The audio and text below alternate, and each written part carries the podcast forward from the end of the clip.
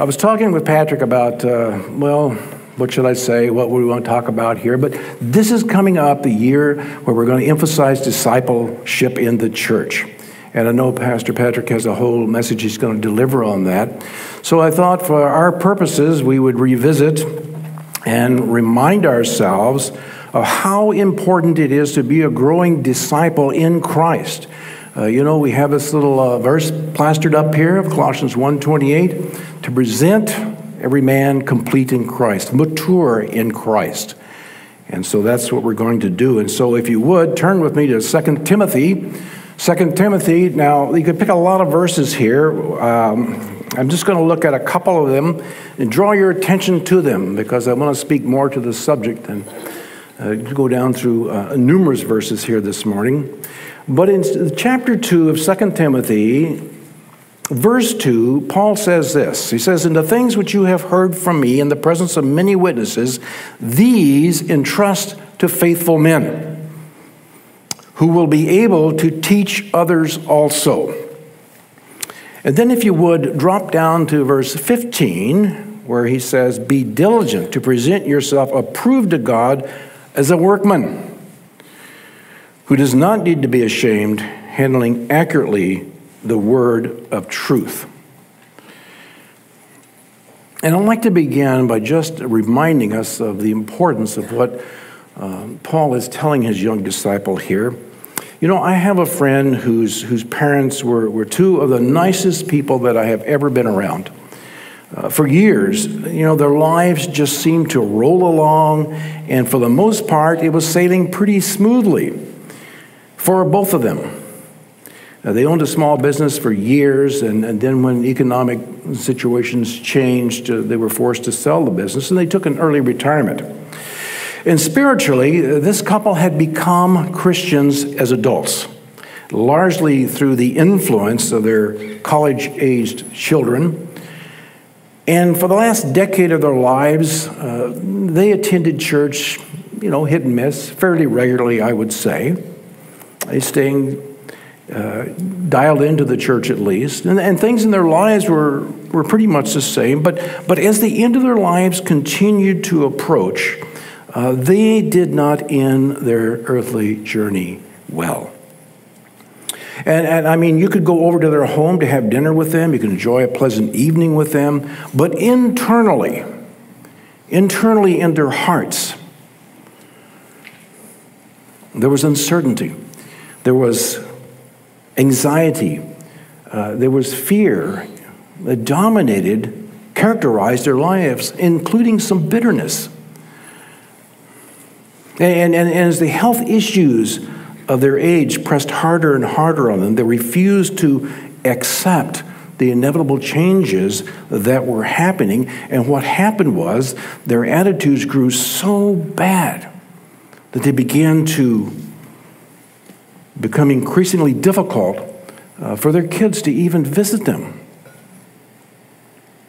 It was a hard thing for my friend to see that happen to his parents, progressively unravel in their final years. And, and like I said, it wasn't just their physical deterioration that bothered him, mostly it was the fact that he also came unraveled spiritually.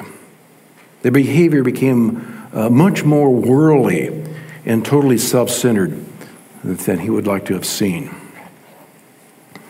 His, parents made a, a, mistake, a big mistake, really, in their Christian walk for the last decade.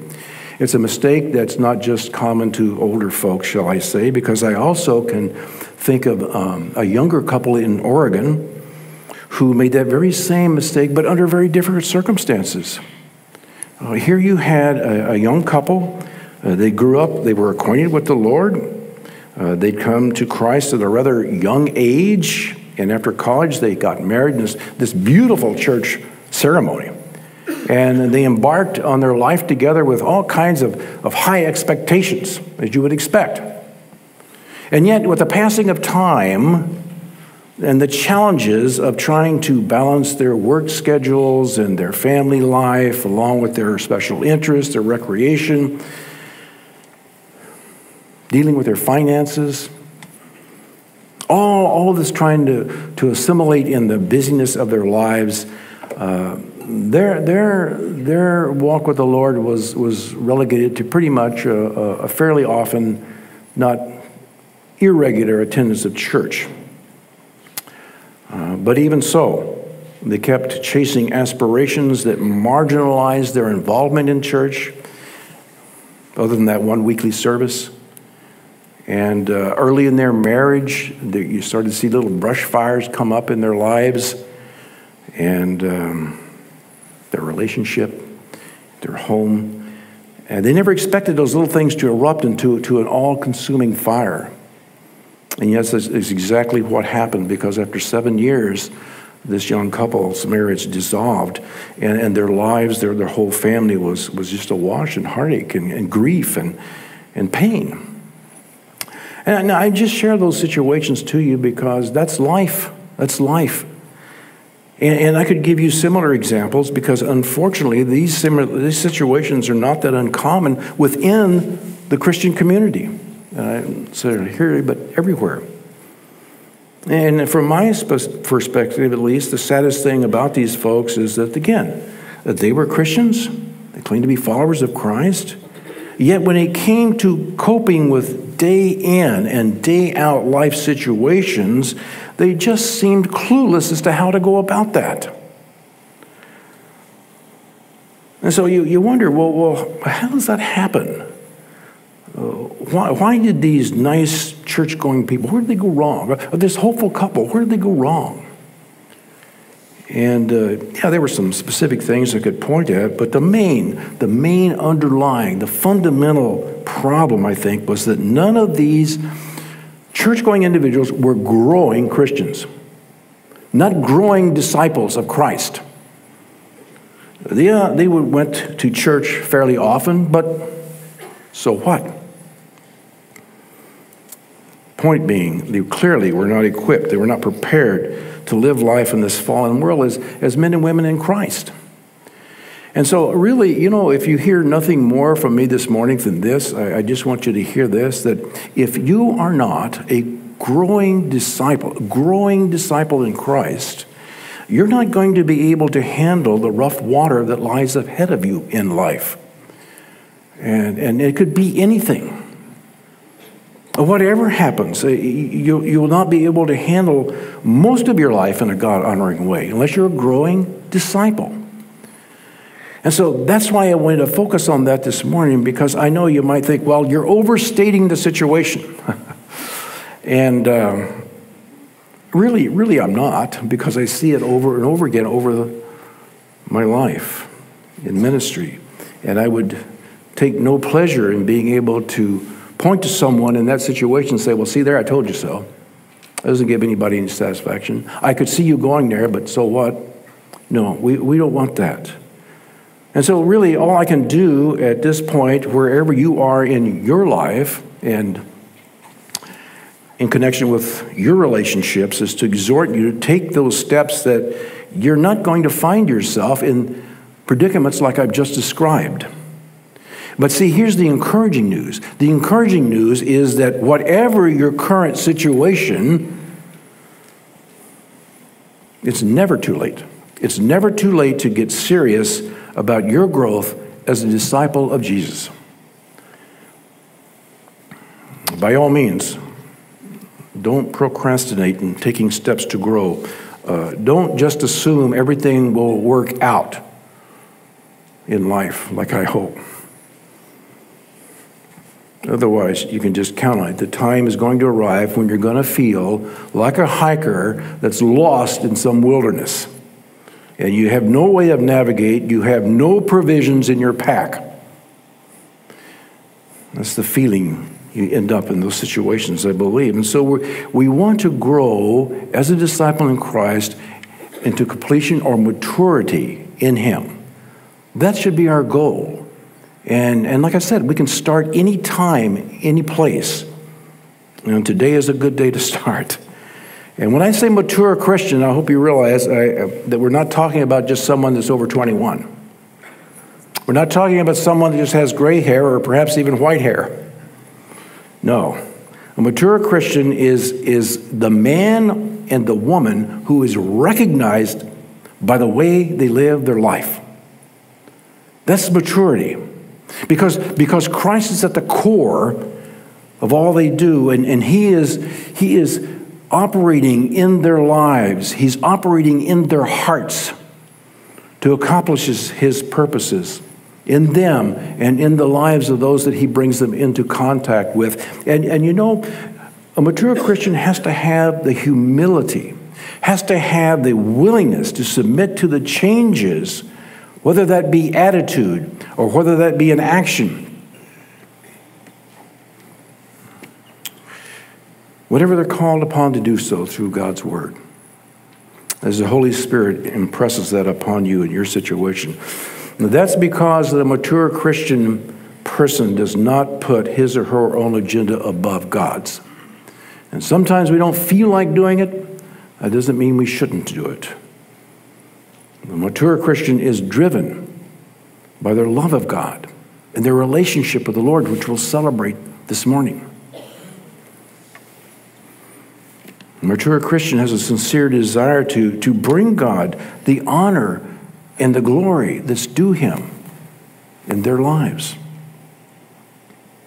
So, whatever you think makes up a mature Christian, it's flowing out of that relationship you have with him or a person has with him. It's almost stating the obvious to say that to be a growing disciple, that's the fountain from which the other attributes, the other characteristics in your lives come into play. That's the, what people see.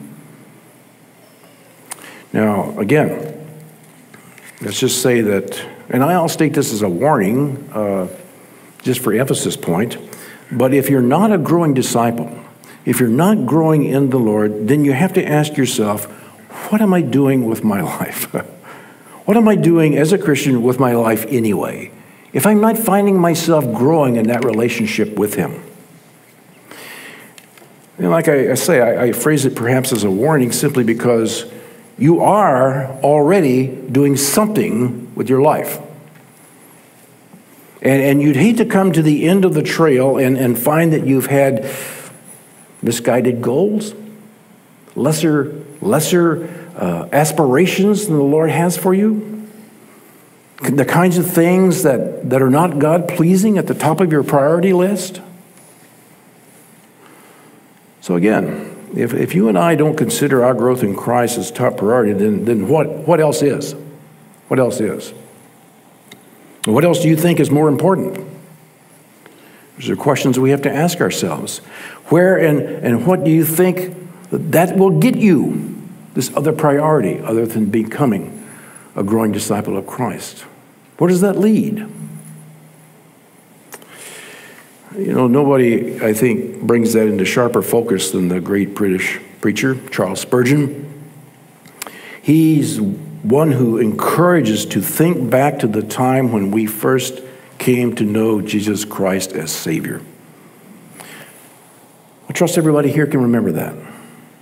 Remember that first time he says, okay, now consider this. He says, if God had wanted to, he could have, at that very moment, taken you immediately to heaven to be in the Lord's presence. Why didn't God take you out of here then? Well, why did he leave you here on earth for X number more years? What's the point? After all, as a, as a brand new believer, you were justified through the blood of your Savior. Yeah, you could have been transported to be with him at the, the first moment of your conversion. And you might say, well, but you know, we all know the process of becoming more like Jesus, that is, our, our sanctification, is a long continued process. And, and, and I'm not going to be perfected until the, the time I lay aside this present body of mine and enter into eternity. Well, that's true. But had the Lord so willed it, Spurgeon points out, he could have changed us from imperfection to perfection, could have changed us from mortal to immortal. He could have taken us to heaven at once. And so here is the question is why are you still here? Why am I still here? Why is God keeping you out of his presence a single moment later? And why are you still struggling with your sin and, and dealing with the sin of, of other people in this fallen world?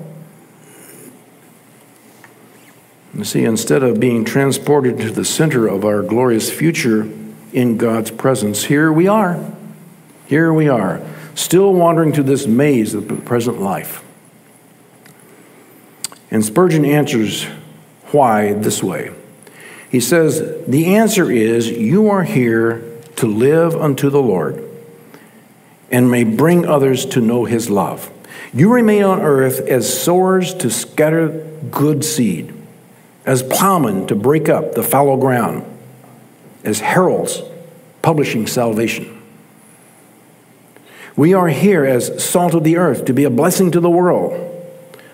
We are here to glorify Christ in our daily life. We are here as workers for Him, as workers together with Him. Let us see that our life answers its end. Let us live earnest, useful, holy lives to the praise of the glory of His grace. Succinctly put, huh? We look at uh, Romans chapter 14, verses 7 and 8. And Paul says this For not one of us lives for himself, not one dies for himself. For if we live, we live for the Lord. Or if we die, we die for the Lord. Therefore, whether we live or die, we are the Lord's. So you see, I, I, don't think it's really an overstatement to say that our whole lives, our whole lives as Christians, is about discipleship. It's about growth in that discipleship relationship with the Lord. Nothing is going to have a more positive or a more negative impact upon the reason that you and I remain on earth as to whether or not we are growing in Christ. So I'm glad we're going to focus on that this year as Christians, as a church body. We need to be aware of its importance. You know, first, we, we become a disciple, as Paul said, we take part in the process of making more disciples as we continue to grow in the Word and we continue to grow as we help others grow. And then the whole question, the whole process of Christian discipleship, of course, was set in, in motion by Jesus himself the way he lived his life and the words he spoke. In fact, you, you can see the significance, you can see the importance of being a growing disciple all we have to do is look at the final words of Jesus that are recorded in the book of Matthew, where he says, Go therefore and make disciples of all the nations, baptizing them in the name of the Father and the Son and the Holy Spirit, teaching them to observe all that I command you. And again, this is not a command just to the original disciples, this is a command that applies to you and me as well. It's a command that we need to be reminded of. And we need to be clear about the command that it's not emphasizing just to go or to baptize or to teach. Those are involved, yes, but the command is what? Make disciples. To make disciples. And the way disciples are made is by going and teaching and baptizing, connecting with people, uh, baptizing them, Speaking of the decision when people make to trust in Christ, Holy Spirit baptizes them into the body of Christ, and they are immersed. Baptism, water baptism, is a symbol of what's transpired inside spiritually. And teaching them, teaching them as a, as a way that we learn truth of God. Think back to your greatest teachers or influences in life, the people who discipled you, who invested time into your life. We look back and we can only praise God for those relationships that He placed in our lives. And, and you know, just like you, uh, Paul was not ushered into heaven the moment that he first believed. Uh, he did not receive instant understanding.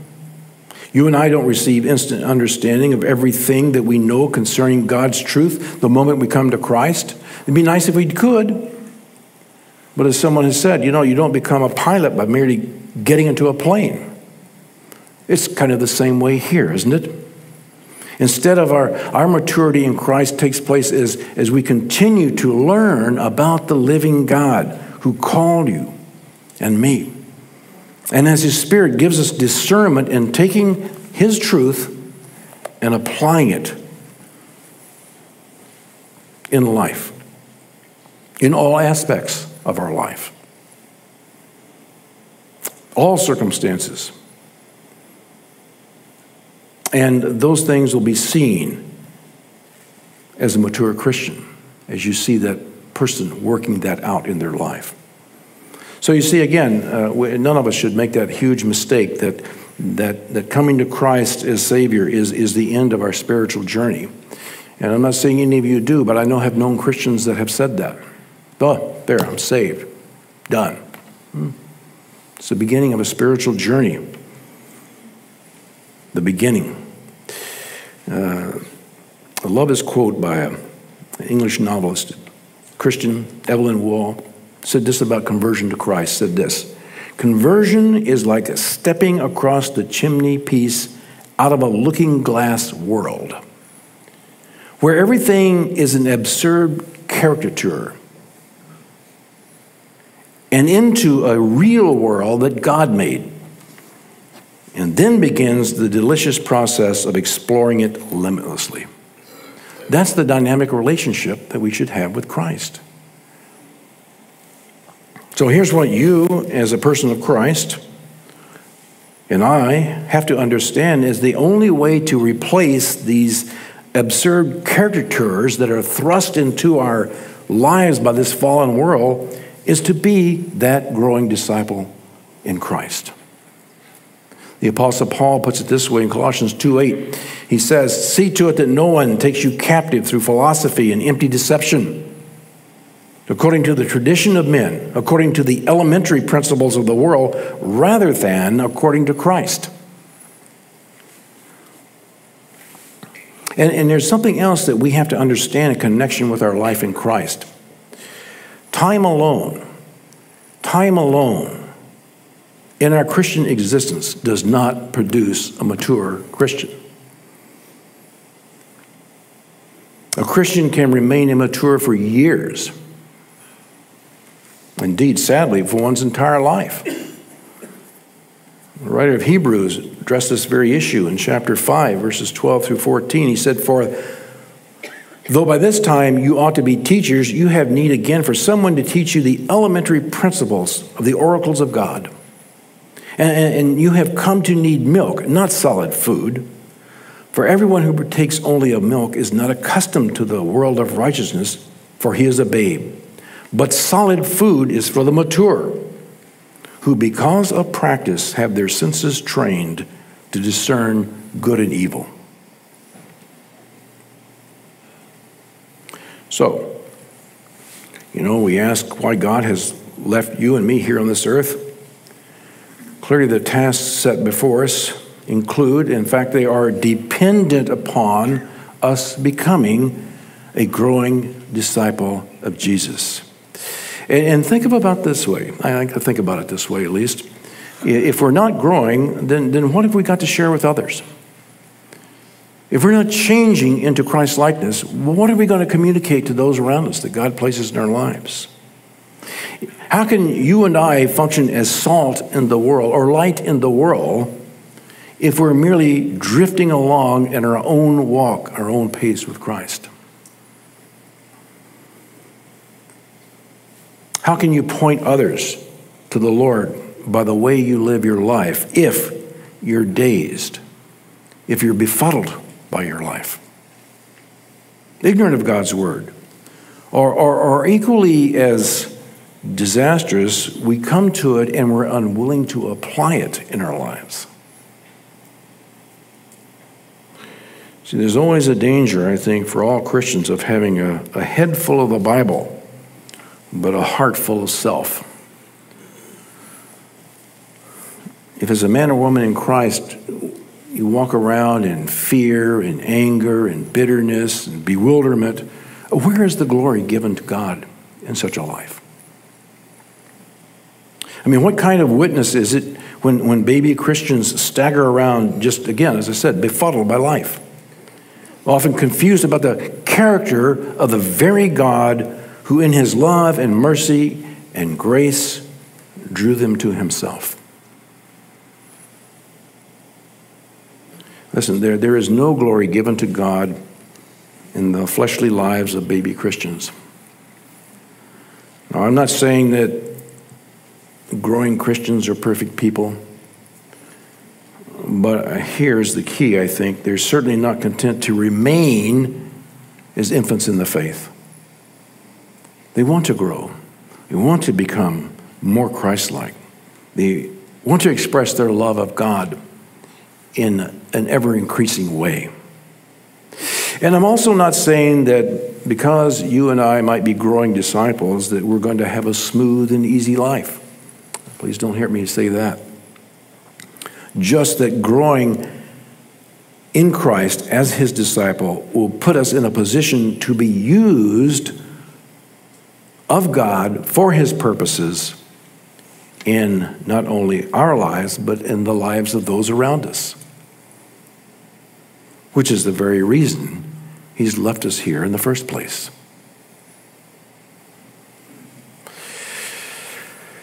If you could take a moment and think ahead of your life, try to visualize. I'm going to get morbid here. Think, think about the end of your life. And for some younger people here, that might be a little more difficult, but believe me, it gets here faster than you think. And, and when you do that, you think, you know, there's really nothing like the approach or the awareness of death, of our physical death that brings our priorities into clear focus. You know, and, and, and we, we, here we have, we're on the verge, we've got eternity looming before us. And so when we step through that veil, what once may have seemed to be very important may well dim in comparison, in connection with our ultimate destiny. So that's why making sure that we're a growing disciple in Christ, that, that you're somehow involved in the process of making other disciples, that should be a dominant theme of all of our lives. Whether your vocation in life doesn't matter. You're still a disciple. You're still discipling. Whether your fa- whatever your family situation, same applies. So when the apostle Paul sat alone in this cold, lonely Roman dungeon awaiting his execution, he knew that he might never see his close friend and protege uh, Timothy again, as he wrote these words. Never, never might see him face to face. And so, this letter which we have, he offered Timothy some final words that are concerning these very important matters in Christian life. And as you might suspect, he exhorts Timothy in this whole area of disciple making, disciple making, disciple making. It's the bread and butter of one's life in Christ. Be strong in the grace that is in Christ Jesus, he urged Timothy. And the verse that we read, in the things which you have heard from me in the presence of these many witnesses, these entrust to faithful people who will be able to teach others also. In other words, uh, feed on, on the Word of God and make disciples. Carry out the purpose for which God has left you on earth, he's telling Timothy. And a couple of things in, in connection with this particular verse. Notice two things here. The things that Paul's talking about that he passed along to Timothy. They were sermons, they were, they were letters, they were lessons, teaching, things that he taught, he says, in the, pro, in, in the presence of many witnesses. Many witnesses. Now, many of those witnesses were still around, still around. And they could vouch for Timothy's teaching and Paul's teaching as being true, just like the teaching that, that Timothy had heard from Paul, that he carried that through faithfully. And, and um, at that point, uh, the whole body of truth they had, Timothy continued to reproduce faithfully. Not in the sense of utilizing uh, uh, private messages or, or, or secret uh, practices or doctrines, which false teachers always do, or frequently do, I should say then, they still do it today, But see, we are privileged in that we have this whole body of truth that God's talking about Himself, about us. And Paul says that we need to take everything we learn here in the scriptures, scriptures, the Bible, and apply it in our lives and share it with others. Growing as a disciple and teaching others is always centered around the written word of God, not apart from it. And secondly, a thing that we need to know as growing disciples out of this verse is we don't hoard those treasures. Yes, they're important that we apply them because we're going to grow in our walk with Christ as, as such. But it's not just for us to hoard selfishly, we're to pass it on to faithful people who in turn will pass it on to others, Paul says.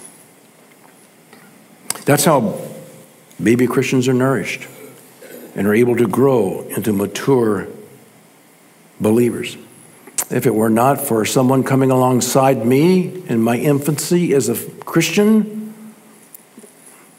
I would have been stunted in my growth. God provides those opportunities, and, and He expects us to be a part of that process of discipling. And so we also want to handle the word of truth. It's a very important task so that, so that the growing disciple works at handling the word of truth accurately, as we read in verse 15. He doesn't approach it superficially. We don't approach it in a way to please men, but we approach it in a way that honors God, that pleases God. And that's why he tells us to be presenting ourselves as approved to God as a workman who does not need to be ashamed, handling accurately the word of truth.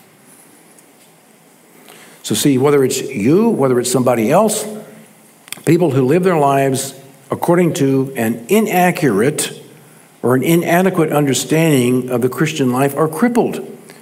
They're crippled in their, in their Christian walk and, and in their service to God. And Paul doesn't want to see that happen. And so he encourages Timothy, and by extension, us, to handle the truth accurately and to operate in the freedom of that truth rather, to be, rather than to be confined, as it were, by distortions and aberrations and inaccuracies about Christ, about God, about ourselves, about life. Before he wrote this chapter, uh, back in uh, the early part of chapter 1, Paul had already told Timothy to guard and protect the integrity of the gospel of Jesus Christ because Paul had seen numerous instances where false teaching had devastating effects on people. In fact, during the first hundred years after the death of Paul and, and the other apostles, there were all kinds of bizarre things happening in the name of, of Christianity. And, and, and the same is true for our day. We need to stay anchored, anchored. And that's why growing in our knowledge and application of the scriptural truth is so vitally important for each and every one of us as we're gathered here at EBC, the classic illustration of that, always, always think of the, what's happening here. What's living out Colossians 1.28 is expressed for us in the letter to the Ephesians in chapter 4. Picking up in verse 11, where Paul talks about giving some as apostles, and some as prophets, and some as evangelists, some as pastors and teachers. Why? For the equipping, the equipping of the saints for the work of service in the building up of the body of Christ. Until he says we all attained the unity of faith of the knowledge of the Son of God to a mature person, to the measure of the stature which belongs to the fullness of Christ.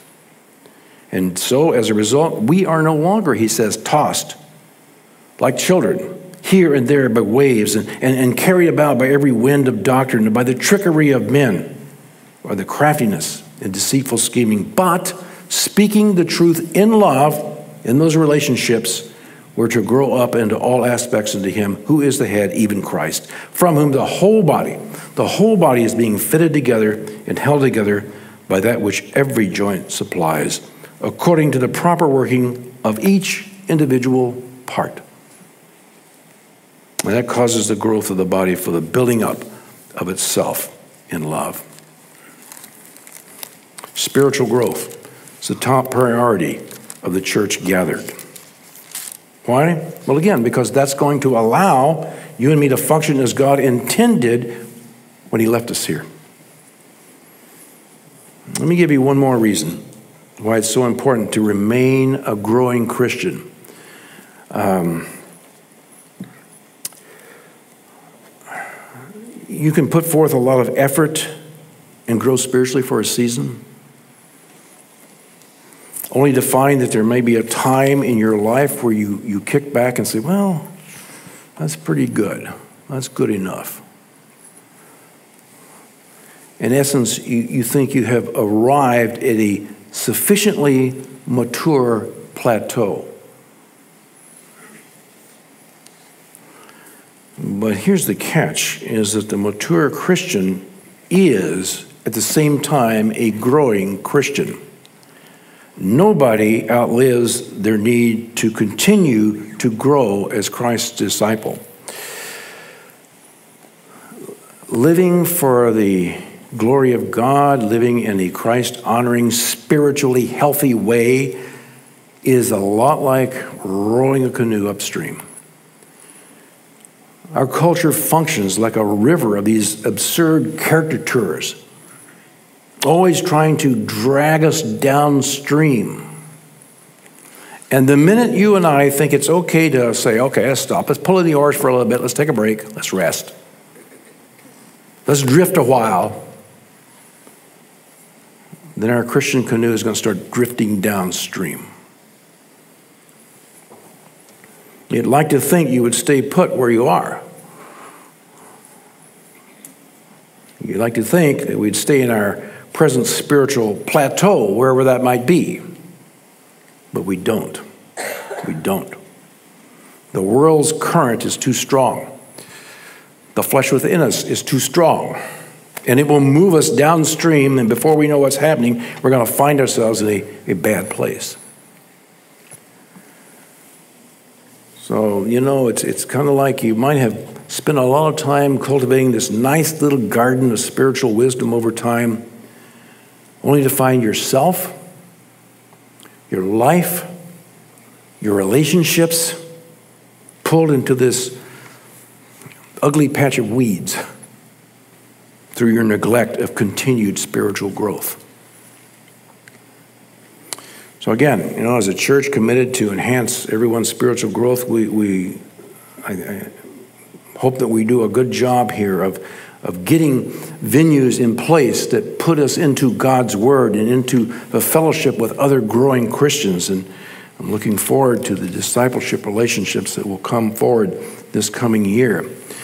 And so I just want to close this this morning by encouraging you to think about your life and discipleship in connection with the times in which we live. It wasn't that long ago, it was um, several years, three or four years ago, I believe, um, that I read an address given by Russell Moore, who's the president of the Southern Baptist Convention at the time.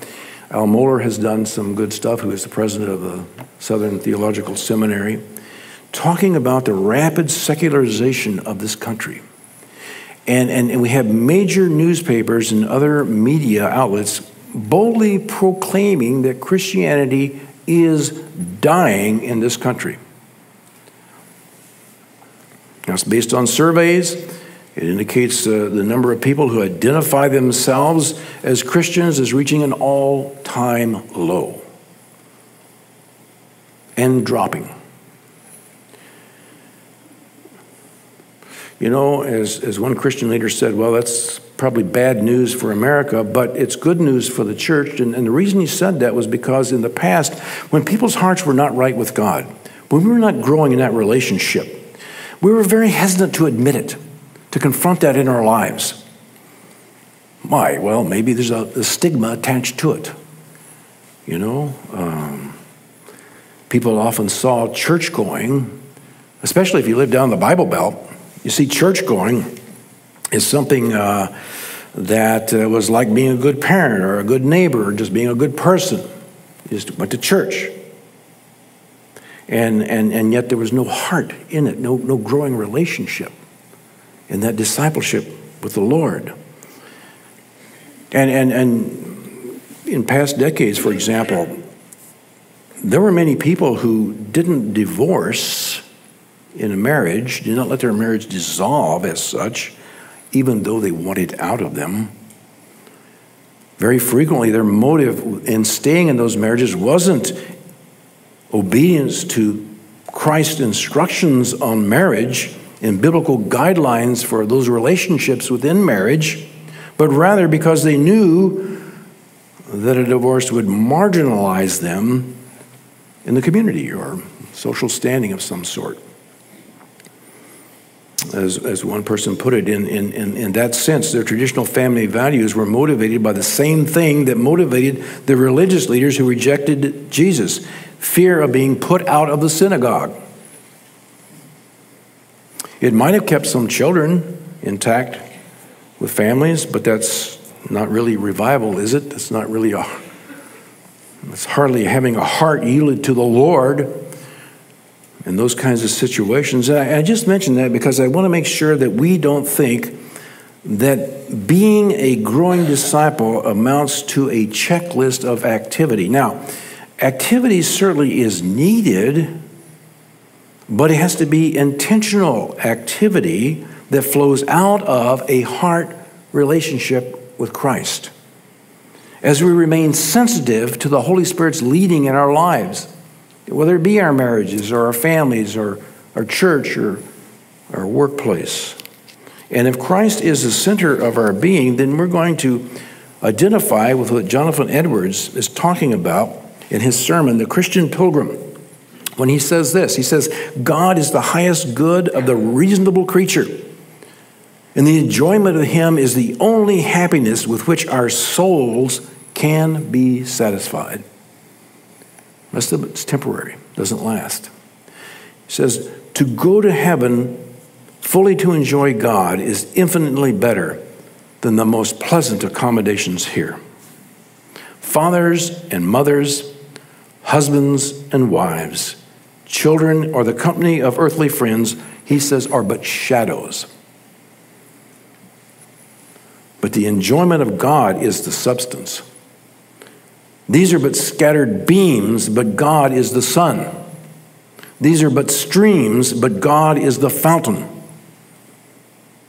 These are but drops, but God is the ocean. You see, if you and I will attune our heart to our Lord and Savior, we will not lack the desire to grow in that relationship. If we understand who He is and who we are in Him, if we're growing as His disciple at whatever stage, as long as we're growing, then we'll be fulfilling the purposes that God has for us since He left us here. As you grow, you're going to find yourself involved in discipleship making. And, and where does that happen? Kids, spouse, self, as you interact with the Word, people in your church family, other people that God directs into your path. You know, I, am honestly convinced if my, if my friend's parents, if that young couple that I knew in Oregon had committed themselves to become growing Christians, then I think things would have turned out a bit differently in their lives. Even, even right activities without heart engagement result in little or, or in most cases nothing in the way of growth. Things might appear well on the outside, but inside they are not.